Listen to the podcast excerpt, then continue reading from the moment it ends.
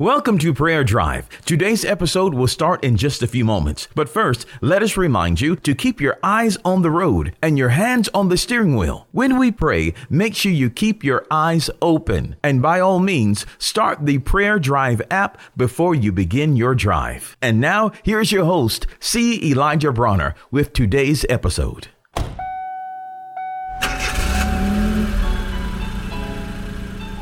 Welcome to Prayer Drive. This is C. Elijah Bronner. I'm so happy and excited and delighted to have you join us today. It's a beautiful day, a wonderful day, and I'm excited and I pray you're having a wonderful drive on the way to work, school, or wherever you may be traveling. Well, I've been sharing in, I've been reading in the book of Exodus as I'm reading through the Bible, but in the book of Exodus, chapter 15, there's an interesting account there. The children of Israel, they're in the wilderness, in the desert, and God has just brought them out of Egypt, and now they need water because you can only go so long without water. And so they are about three days into the desert and they need water.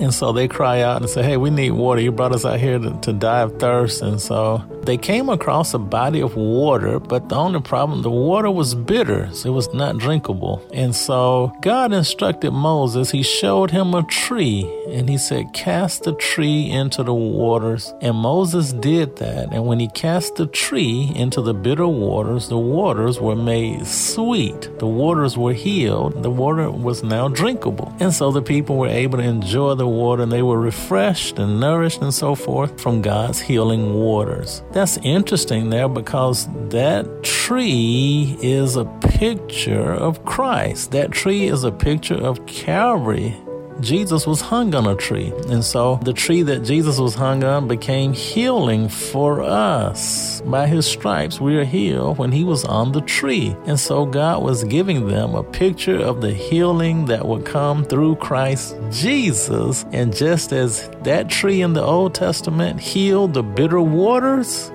Jesus' tree of Calvary's cross heals the bitter waters of disease in our lives praise God, and they're made sweet with God's healing provision praise God. And he goes on actually, and he talks about healing in Exodus 15, verse 26, the very next verse after the waters were healed. He says, If thou wilt diligently hearken to the voice of the Lord thy God, will do that which is right in his sight, and give ear to his commandments, and keep all of his statutes. I'll put none of the diseases on you that I brought upon the Egyptians, for I am the Lord that healeth thee, Jehovah Rapha. He's our healer. So he reveals himself as our healer right there in Exodus 15 26 after he healed the waters. Praise God. So we're just so grateful that healing belongs to us. It is ours, that God is our physician. He is our healer. We are made righteous by faith in Christ Jesus, and we walk in love, which is the law of the new covenant, which